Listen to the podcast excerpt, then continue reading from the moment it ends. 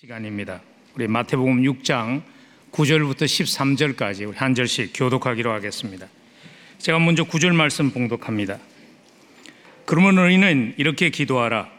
하늘에 계신 우리 아버지여 이름이 거룩히 여김을 받으시오며 나라가 임하옵시며 뜻이 하늘에서 이루어진 것 같이 땅에서도 이루어지이다. 오늘 우리에게 일용할 양식을 주시옵고 우리가 우리에게 죄 지은 자를 사하여 준 것 같이 우리 죄를 사하여 주시옵고 13절 함께 봅니다. 우리를 시험에 들게 하지 마시옵고 다만 악에서 구하시옵소서. 나라와 권세와 영광이 아버지께 영원히 있사옵나이다. 아멘. 하나님의 말씀입니다. 오래전에 한 기독교 잡지에서 이런 설문조사를 했습니다. 목회자들이 가장 힘들어하는 성도는 어떤 성도일까? 여러분, 어떤 성도일까요? 좀 반질반질하고 교회도 잘 안 오고 그런 성도일까요? 놀랍게도요, 예상 밖의 답이 나왔습니다. 목회자들이 가장 힘들어하는 성도 제 1순위는 40일 금식 기도한 성도. 2위는 철야 기도 자주 하는 성도. 3위는 신학 공부한 성도. 그게 답으로 나왔습니다. 물론 다 그렇지 않습니다. 제가 예수 그리스도를 만나고 주님과 함께 동행하는 삶을 시작했을 때 저의 삶에 많은 영향을 미치고 많은 모범이 되어 주셨던 분들은 깊은 기도의 사람들이었습니다. 그렇지만 왜 소수의 사람들이라도 이런 평가를 받았을까 하는 질문이 저에게 들었습니다. 왜 열심히 기도했는데 남들보다 더 열심히 기도하는데 하나님의 나라에 도움이 되기보다는 걸림돌이 되는 그러한 열매가 그들의 삶 속에 맺혔을까? 저는 그 이유가 기도는 열심히 했지만 기도의 우선순위가 잘못되었기 때문이 아닐까 제 나름대로 답을 해보았습니다. 기도가 우리를 기도가 깊어지면 깊어질수록 우리로 하여금 더 그리스도를 담는 겸손함의 열매가 맺혀야 하는데 기도의 우선순위가 잘못되었기 때문에 열심히 기도함이 마치 자기가 하나님의 오른팔이 된양 오해하게 한 것이 아닐까. 하나님의 은혜로 많은 기도가 응답받았음에도 불구하고 오해하며 내가 기도하면 하나님이 들으신다고 우쭐해진 것은 아닐까 하는 생각이 들었습니다. 저와 친분이 있는 선배 목사님이시거든요. 기도 사역을 많이 하시는 분입니다. 중보 기도 사역도 많이 하시고 병치유 기도 사역도 많이 하시는 분이 한번 이렇게 솔직한 고백을 했습니다. 하루는 아내가 이런 얘기를 자기에게 했다는 겁니다. 여보, 왜 당신은 치유 기도 할 때, 기도하러 강단에 올라갈 때 발걸음이 그래? 왜 치유 기도 하러 강단에 올라가면 어깨에 힘이 들어가? 당신 그거 알아? 아내가 그 말을 하더라는 겁니다. 자기가 깜짝 놀랐다고. 기도가 하나님이 응답하시며 하나님이 기적을 행하시는 그 경험이 자기로 하여금 자기도 모르게 내가 뭔가 영적으로 남들보다 우월하다는 생각이 자리 잡게 했다는 것을 깨닫고 깜짝 놀랐다는 그러한 고백을 한 것을 들은 적이 있습니다. 여러분, 기도는 영적인 싸움입니다. 그래서 자칫 잘못하면 기도가 우리를 교만하게 할 수 있습니다. 그래서 우리의 기도를 돌아보아야 합니다. 나는 하나님이 원하시는 기도를 하고 있는가? 나의 기도의 우선순위는 하나님이 원하시는 순서대로 바로 세워져 있는가 돌아보아야 합니다.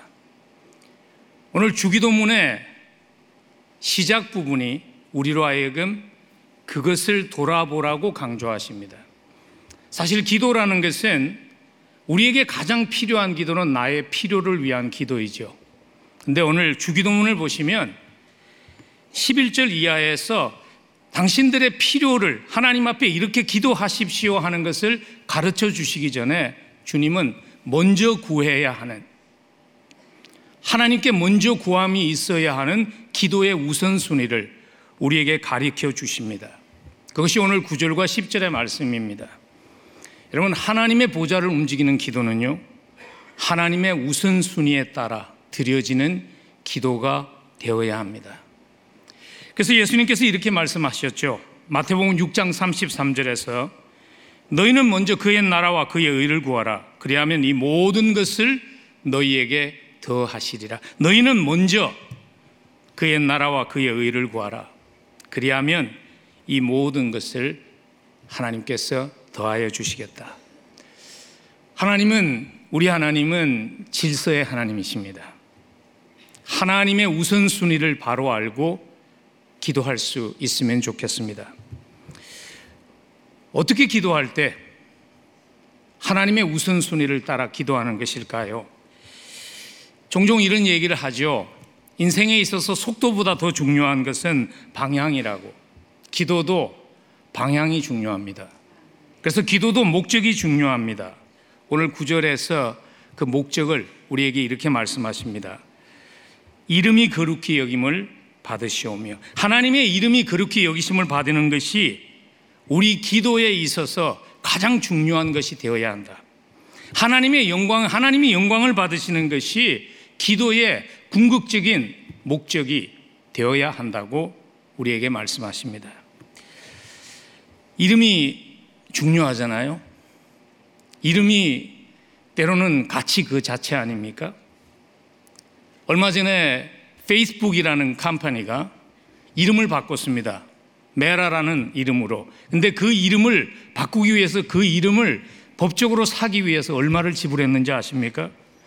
6천만 불을 이름을 사기 위해서. 무슨 특허를 산 것이 아닙니다. 이름을 사기 위해서 6천만 불을 지급했습니다. 여러분 샤핑 가시잖아요. 샤핑 가면 때론 그런 생각하지 않나요?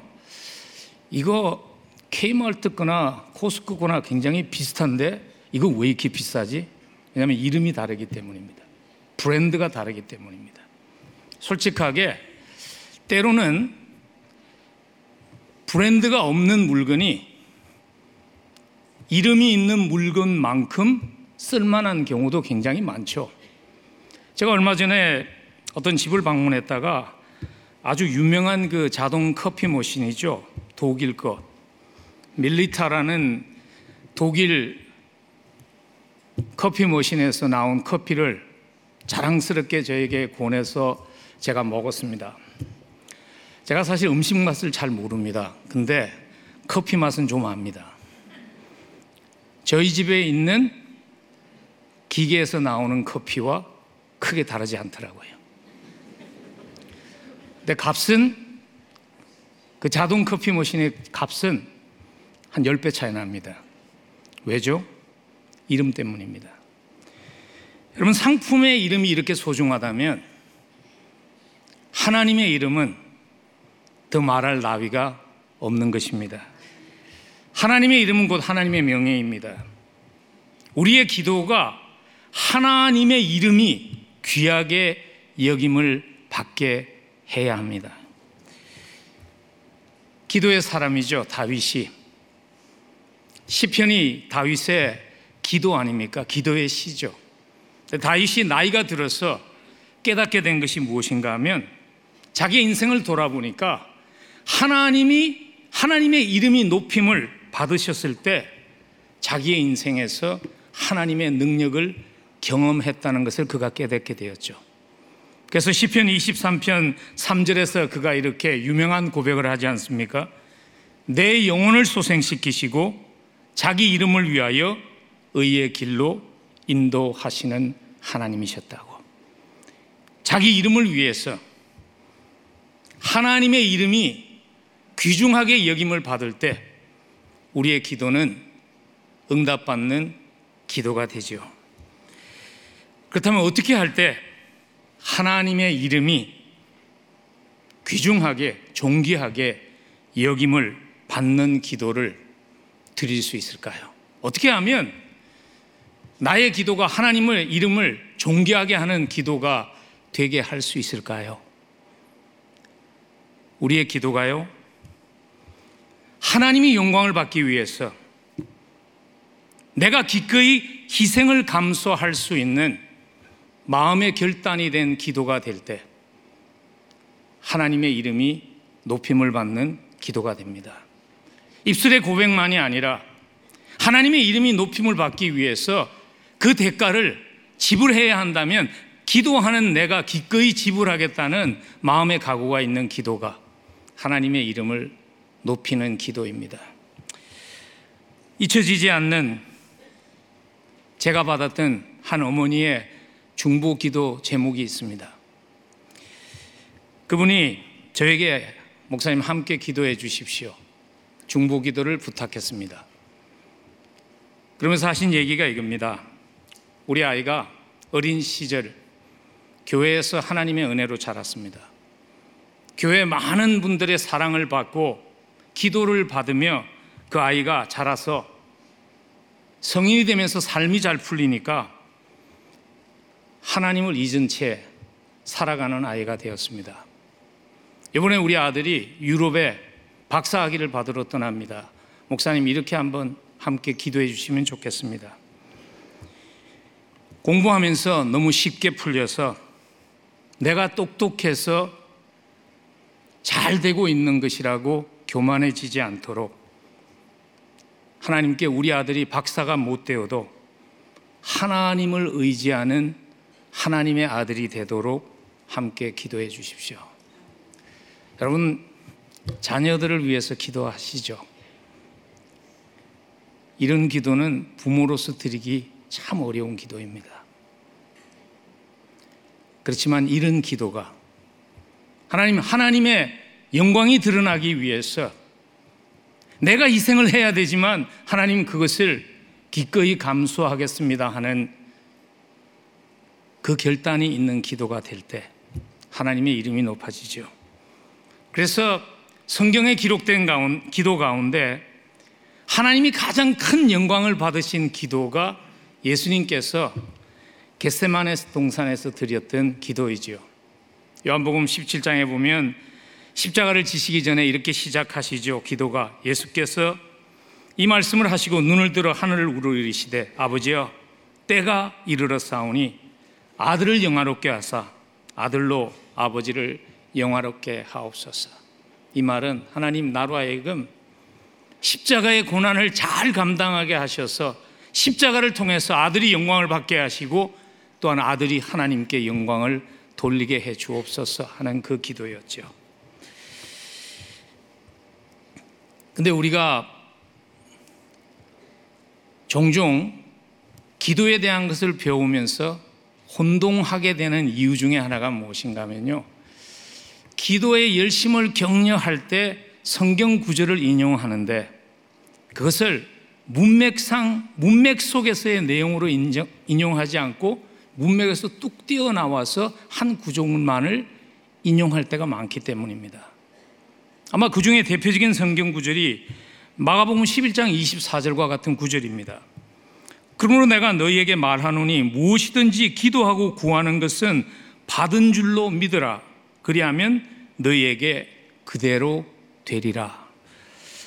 기도하고 구한 것은 믿으라. 믿으면 받는다.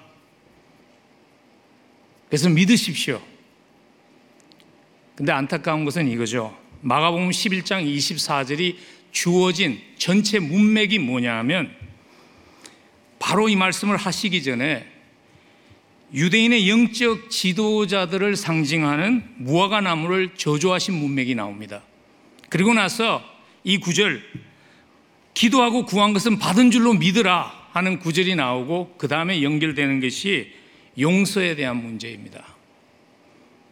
성경은 그 말씀을 이렇게 우리에게 주시고 있는 것입니다. 삶의 열매와 그리고 순종의 열매가 있을 때 기도하고 구하라 그리고 믿으라 그러면 하나님께서 주신다는 것입니다. 그래서 성경에 보면 기적을 경험했던 기도를 통해서 하나님의 놀라운 기적을 경험했던 그 기도들을 보면요. 기도한 사람들이 그 기도의 대가를 지불할 수 있는 사람들이었습니다. 대표적인 한 예가 누구냐면 엘리야가 그런 사람이었죠. 엘리야의 기도 잘 아시죠? 야고보서 5장 17절에서 엘리야의 기도를 이렇게 요약합니다. 엘리야는 우리와 성정이 같은 사람이로되 그가 비가 오지 않기를 간절히 기도한즉 3년 6개월 동안 땅에 비가 오지 아니했다. 하루 좀 비 안 오게 기도해도 잘 안 되잖아요. 그런 경험 있죠. 우리도 막 바자회 같은 거 할 때 하루 좀 비 안 오게 해달라는데 잘 안 되잖아요. 근데 엘리야의 기도가 3년 6개월 비 오지 않게 하는 응답을 받았습니다. 그러나 그 응답 속에는요. 그렇게 기도했기 때문에 엘리야는 자기 민족들로부터 미움을 받았고요. 특별히 아합 왕으로부터 미움을 받아서 목숨이 위험을 받았고요. 3년 6개월 동안 그는 먹을 것이 없어서 기근 속에서 함께 고난을 당하는 대가를 지불했죠. 그래서 하나님께서 그의 기도를 들으시고 비가 오지 않게 함을 통해서 이스라엘 백성들로 하여금 회개하고 하나님께로 돌아오게 하는 그 역사를 이루신 것입니다. 기도할 때 누가 영광을 받는가? 기도할 때 나의 기도가 과연 하나님이 영광을 받으시는가 점검해야 합니다. 여러분 사업이 잘 되도록 기도, 하셔야 됩니다. 그런 거 기도하지 말라고 성경은 금지하지 않았습니다. 내 사업이 잘 되도록 하나님 기도하셔야 합니다. 그러나 내 사업의 잘됨이 하나님을 높이게 해 주옵소서. 그 기도가 함께 가야 합니다. 자녀들이 좋은 학교 가도록 기도하셔야 합니다. 그러나 그 기도와 함께 하나님 우리 아들이 그것이 우리 딸이 그것이 하나님의 은혜임을 알고 하나님의 은혜 속에 걸어가는 하나님을 의지하는 것을 배우는 그러한 자식이 되게 해달라고 하나님이 높임을 받을 수 있도록 기도하셔야 합니다. 하나님의 이름이 거룩히 여김을 받는 비도는요, 동기가 그리고 목적이 하나님의 영광이어야 합니다. 그리고 나아가서 그런 기도는 삶과 삶의 열매가 입술의 고백과 매칭이 될 때 하나님이 높임을 받으십니다. 여러분도 그렇겠지만 저도 기도에 대한 관심이 많이 있습니다. 저는 기도에 대해서 여러분들과 말씀을 나누지만은 여러분들이 귀 기울여서 이렇게 보시면 제가 여러분들을 가르치겠습니다. 그렇게 얘기하지 않았습니다. 저는 여러분과 함께 주님이 가르쳐 주신 기도를 배우겠습니다. 말씀했습니다. 왜냐하면 제 자신에게도 기도가 좀 더 깊어졌으면 좋겠다는 바람이 있습니다. 그래서 기도에 대한 책들을 많이 읽습니다. 오래전에 읽었던 한 책에서 저의 마음속에 남았던 한 대화가 있습니다. 한 성도님이 목사님께 나와서 이렇게 질문합니다. 목사님, 간절히 기도하고 싶은데 어떻게 해야 간절히 기도할 수 있을까요? 물었습니다. 목사님께서 그 기도를 받으시고 잠시 생각하신 후에 이렇게 답하셨습니다.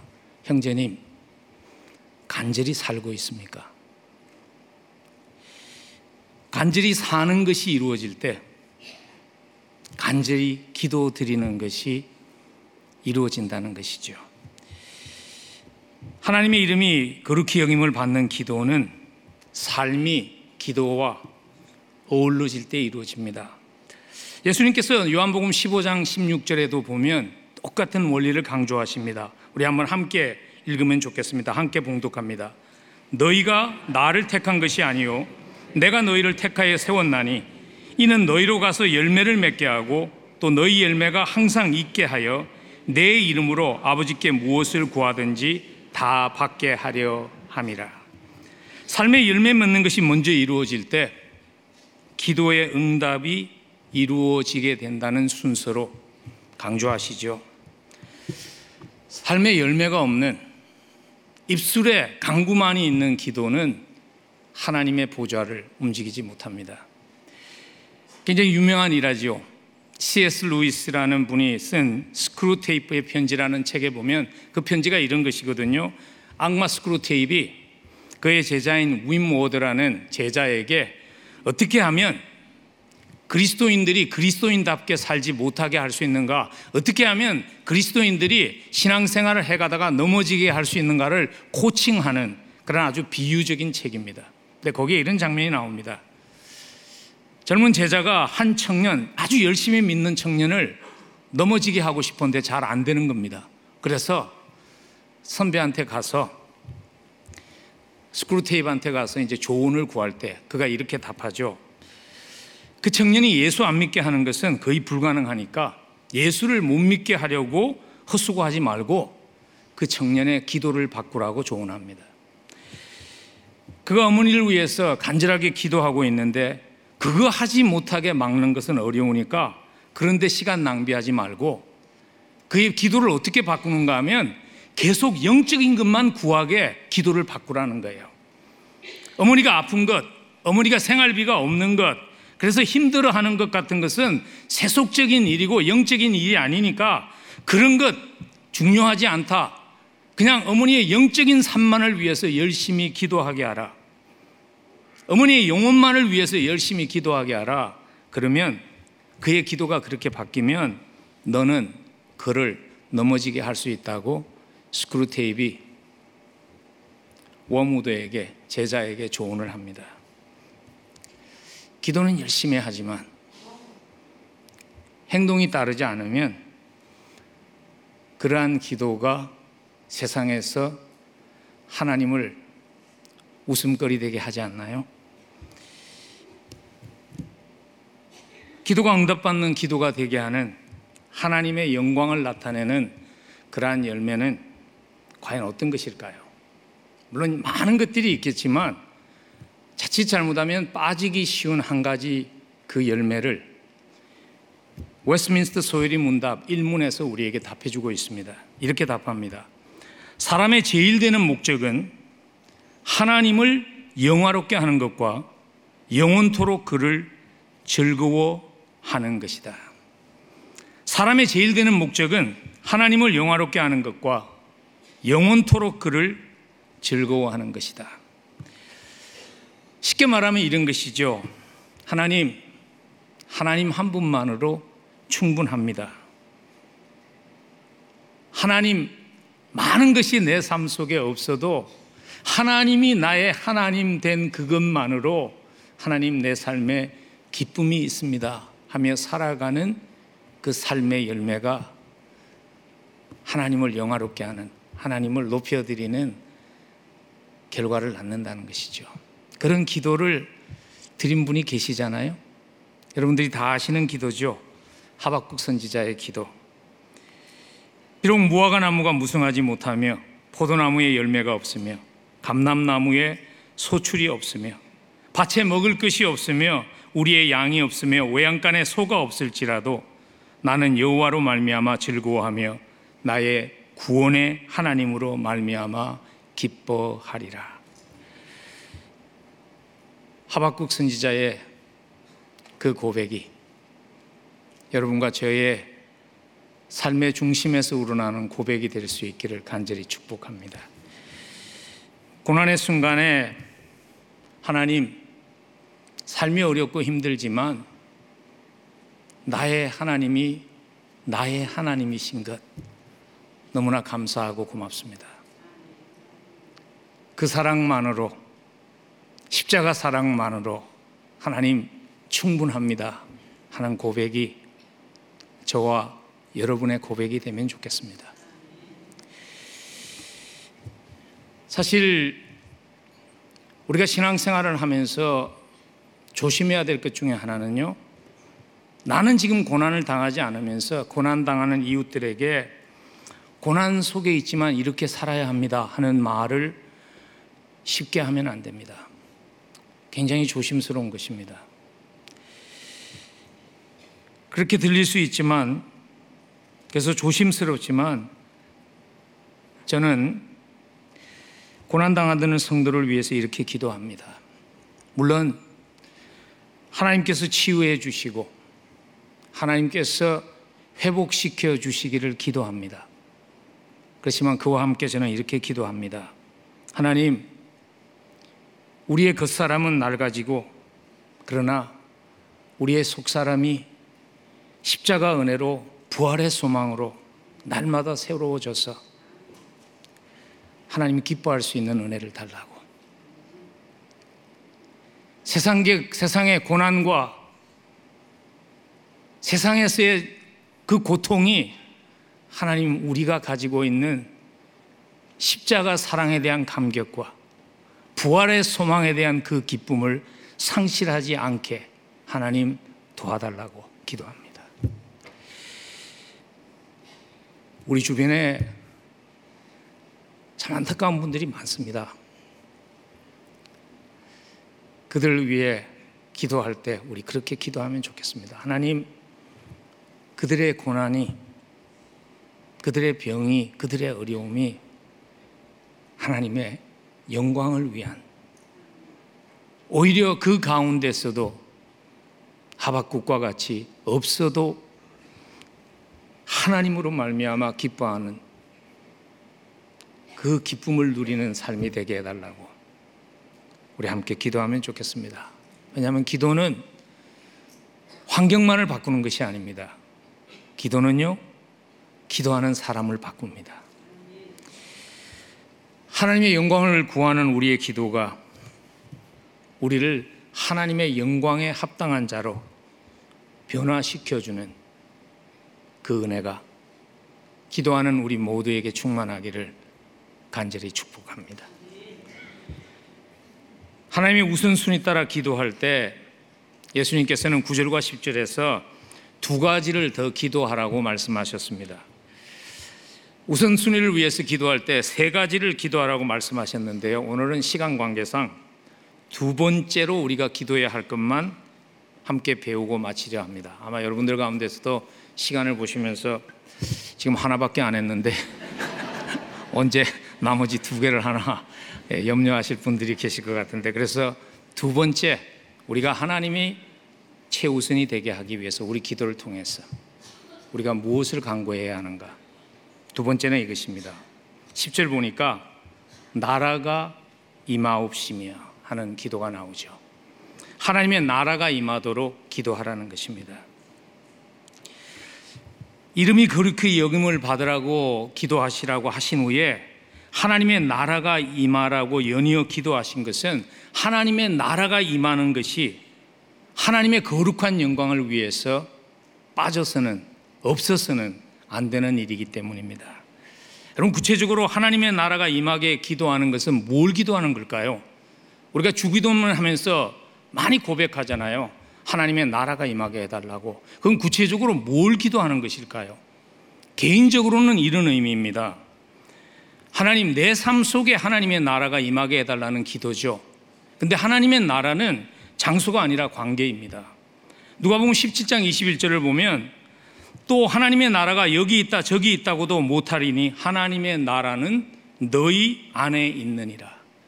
그래서 우리가 하나님의 나라가 임하게 해 주십시오. 기도할 때 개인적으로는 그게 무슨 의미가 되어야 하는가 하면요. 하나님, 내 삶을 하나님께 드립니다. 하나님이 내 삶을 통치해 달라는 겁니다. 하나님이 내 삶의 모든 것을 맡으시고 내 인생이라는 배에 선장이 되어 주셔서 주관해 달라는 그 기도가 하나님의 나라가 임하게 해 주십시오 하는 개인적인 적용이 될 수 있습니다.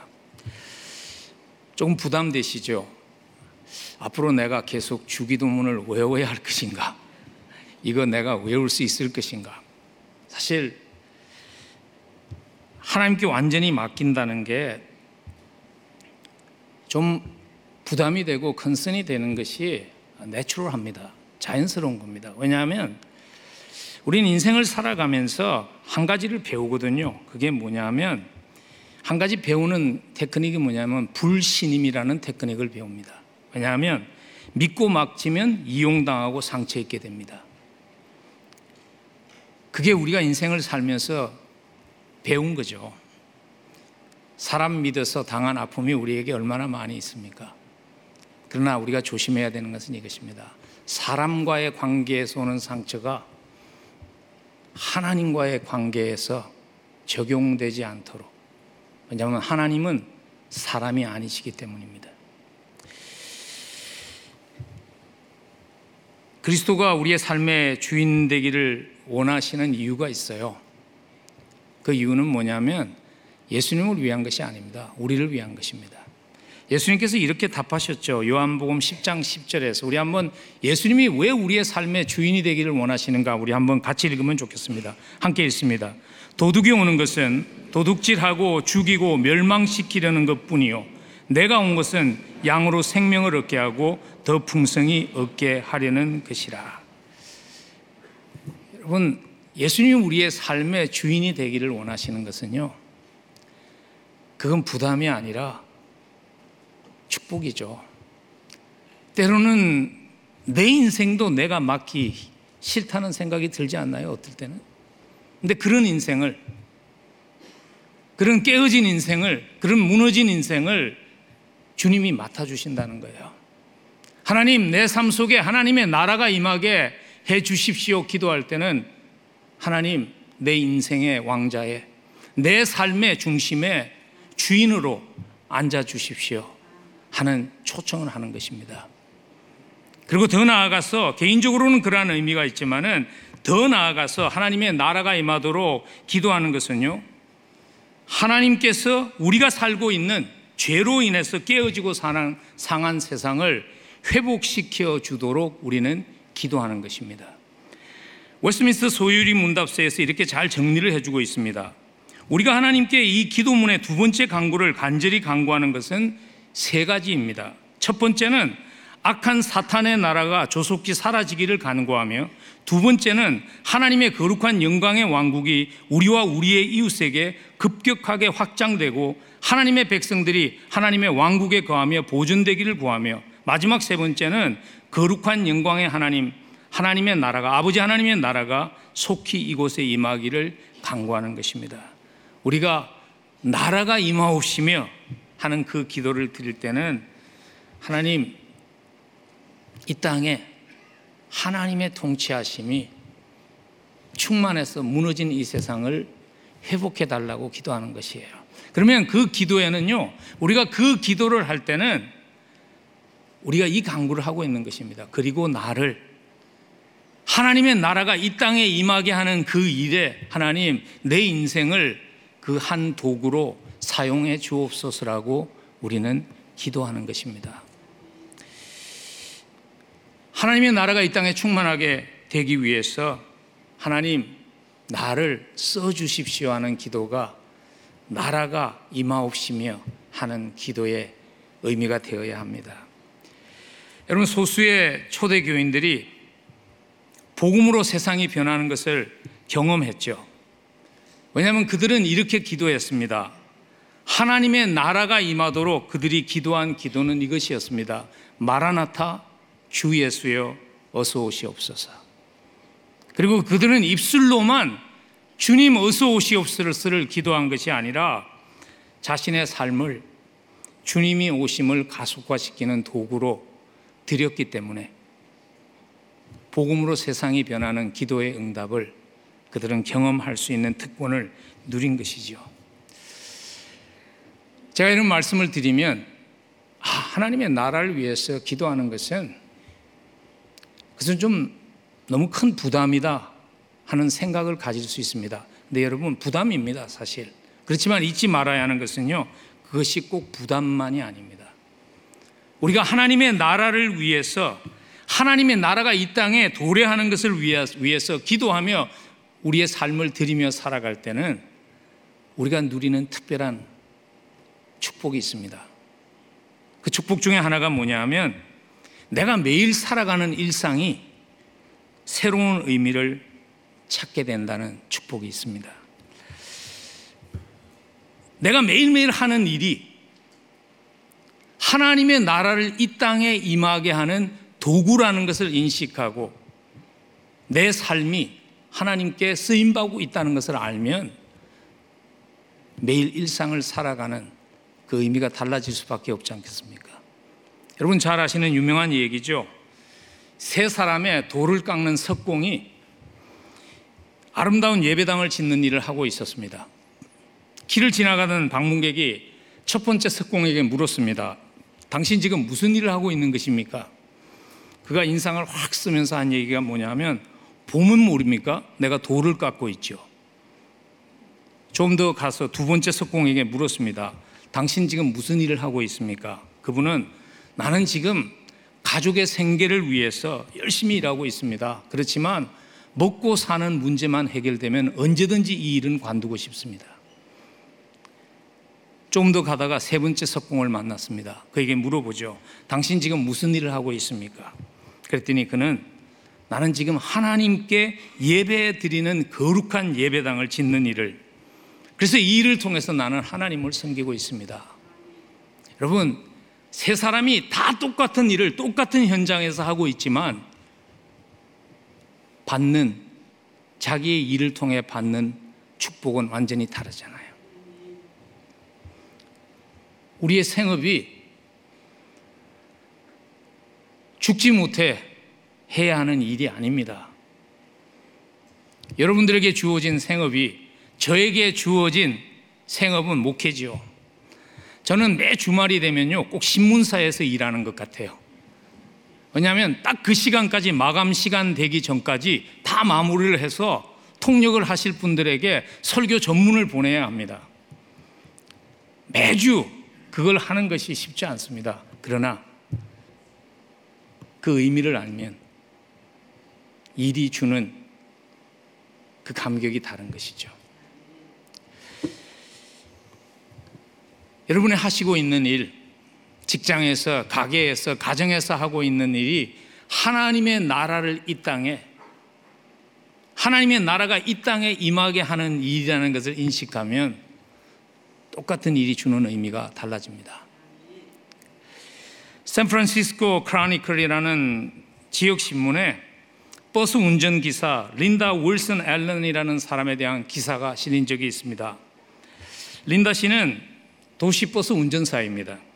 근데 지방신문에 그 운전사인 린다 씨를 이렇게 소개했습니다. 버스를 중심으로 작은 사랑의 공동체를 이룬 사람이라고. 왜냐하면 기자가 조사를 했더니요. 사람들을 통해서 조사를 했는데 이 버스 운전사는 자기 버스를 타고 내리는 승객들에게 항상 이렇게 인사합니다. 다 왔습니다. 여러분 사랑합니다. 몸 조심하세요. 80대 아이비 할머니는 또 이러한 간증을 했다고 그래요. 자기가 무거운 장바구니를 들고 끙끙거리고 있는데 운전기사가 재빨리 내려서 자기의 장바구니를 실어줬다는 겁니다. 그래서 그다음부터는 다른 버스가 와도 다 지나가게 하고 린다 씨가 운전하는 그 버스를 기다린다는 겁니다. 타냐라는 여인은 그 동네에 처음 와가지고 버스를 잘못한 거예요. 운전사가 눈치를 챈 거죠. 그 동네 새로운 사람이라는 것을. 그래서 안내해 주면서 이렇게 린다 씨가 얘기했습니다. 그 당시가 추수감사절 때였는데 이 동네 새로 왔죠. 아는 사람이 별로 없죠. 이번 추수감사절은 우리 집에 와서 함께 보내시죠. 그래서 타냐와 린다 씨가 아주 절친한 친구가 되었습니다. 어떻게 이렇게 할 수 있었을까요? 그 비결은요. 새벽 일찍 운전을 시작하기 전에 30분간 무릎을 꿇고 기도함으로써 정해졌습니다. 자신이 지금 하나님의 나라를 위해서 하나님의 나라가 이 땅에 임하게 하기 위해서 일하고 있다는 것을 매일 아침마다 확신하고 일터로 나가기 위해서 그녀는 기도했습니다. 그래서 한 목사님은 이렇게 썼더라고요. 하나님 나라를 찾는 사람들에게 나는 샌프란시스코를 통과하는 45분 버스를 타라고 말해주고 싶다고. 여러분, 아이를 돌보는 일 어렵죠? 굉장히 어렵더라고요. 제가 스타디 브레이크 때 손자를 한 3일 봐줬는데 너무 힘들더라고요. 그 차라리 돌아가서 목회하는 게 낫겠다. 근데 여러분 잊지 말아야 하는 것이 그것입니다. 우리가 그 아이들을 돌보면서 하나님의 형상으로 선하고 아름답게 살도록 인도함을 통해서 하나님이 영광을 받으시고요. 하나님의 나라가 그 아이의 삶 속에 임하게 하는 것입니다. 우리가 무역이나 상업에 종사하는 인들은 만민을 먹이시는 그 하나님의 일을 우리가 하는 것입니다. 그래서 그 일을 통해서 우리의 손을 통해서 서비스를 받은 사람들은 하나님의 나라가 그들에게 임하였다는 것을 맛보면서 살게 되는 것이죠. 그냥 먹고 살기 위한 일이 아닙니다. 이것이 하나님의 나라가 임하기를 기도하면서 자기의 삶을 드리는 사람이 누리는 첫 번째 혜택입니다. 그리고 또 한 가지가 더 있습니다. 그건 뭐냐면 목적을 알고 영원한 가치가 있는 것에 투자하면서 살기 때문에 마음에 평안을 누릴 수 있습니다. 여러분 사실 우리는 어디엔가 무엇엔가 투자하면서 사는 게 인생 아닌가요? 근데 우리가 투자를 해놓고 때로는 염려하고 밤을 지새우는 이유가 뭐죠? 그 이유가 뭐냐면 내가 너무나 희생하며 투자했는데 그 결과가 내가 원하는 결과가 열매 맺히지 않을 수 있다는 그 염려 때문이지 않을까요? 그러나 우리의 삶이 하나님의 나라를 이 땅에 임하게 하는 하나님의 나라가 이 땅에서 펼쳐지게 하는 그 일부분으로 투자된다면 우리는 평안을 느끼, 느낄 수 있습니다. 평안을 누릴 수 있습니다. 왜냐하면 모든 것이 나에게 달리지 않았다는 것을 알기 때문이죠. 여러분 사도 바울이 삶을 마칠 때 바울이 참 예수님을 기적적으로 만났잖아요. 막 눈이 떠지고 막 그런 경험을 하면서 예수님을 만나고 바울의 마음 속에 예수님을 위해서 살면 이런 일들이 내 삶 속에서 이루어졌으면 좋겠다는 기대감을 가진 일들이 많이 있었겠죠. 근데 사도 바울이 삶을 마칠 때는 사실 그렇게 되지 않았습니다. 우리는 뭐 예수님 같이 바울 같이 그렇게 살 수 없을까 노래하지만 사실 바울의 삶은 화려하지 않았습니다. 그가 삶을 마칠 때는 로마의 지하 감옥에서 이름도 없이 번호로서 기억되는 죄수였습니다. 근데 그 죄수가 이런 고백을 합니다. 내가 믿는 자를 내가 알고 또한 내가 의탁한 것을 그날까지 그가 능히 지키실 줄을 확신한다고. 그래서 바울은 삶이 편했기 때문이 아니라 삶의 고난이 있었지만 환경이 초월할 수 없는 평안을 누릴 수 있었던 이유가 무엇인가 하면 내 삶을 맡으신 분이 누구시고 그리고 나의 들이진 삶을 쓰시는 분이 누구시고 그리고 그분은 결코 나의 섬김과 희생을 헛되게 하지 않는 하나님이라는 것에 대한 확신이 있었기 때문입니다. 여러분 삶을 마치면서 때로는 여러 가지 생각들이 들지 않으세요? 그때 그렇게 했다면 좀 더 더 잘 살 수 있지 않았을까? 좀 더 의미 있는 일을 많이 할수 있지 않았을까? 제가 이제 담임 목사로서 열린문 교회를 섬길 수 있는 시간이 점점 마침의 시간이 가까워옵니다. 제가 돌아보니까요. 제 인생의 반 이상을 열린문 교회에서 드렸습니다. 30몇 년을 드렸으니까. 제 마음속에도 그런 생각이 있죠. 내가 이걸 좀 더 잘 해놓고 마무리했으면 하는 그 마음이 있죠, 저에게. 근데 하나님이 저에게 주시는 평안은 이것입니다. 네가 뿌린 복음의 씨앗을 맡은 분인 하나님이시고 우리는 뿌리는 자이지만 그것을 돌보시며 궁극적으로 열매 맺게 하시는 분이 하나님이시며 그 하나님은 하나님의 영광을 위해 드려진 우리의 삶을 결코 헛되게 하지 않는 하나님이라는 것입니다. 바울의 고백, 내가 믿는 자를 내가 알고 또한 내가 의탁한 것을 그날까지 그가 능히 지키실 줄을 확신함이라는 이 고백은 하나님의 나라를 위해 사는 우리 모두의 고백을 대변하고 있는 것입니다. 우리 이 확신 가지고 살면 좋겠습니다. 그리고 우리 열린문 교회가 하나님의 나라가 이 땅에 임하게 하는 곳에 쓰임 받는 그러한 교회가 되기를 간절히 기도합니다. 그리고 우리 모두의 삶이 우리의 기도가 이렇게 변했으면 좋겠습니다.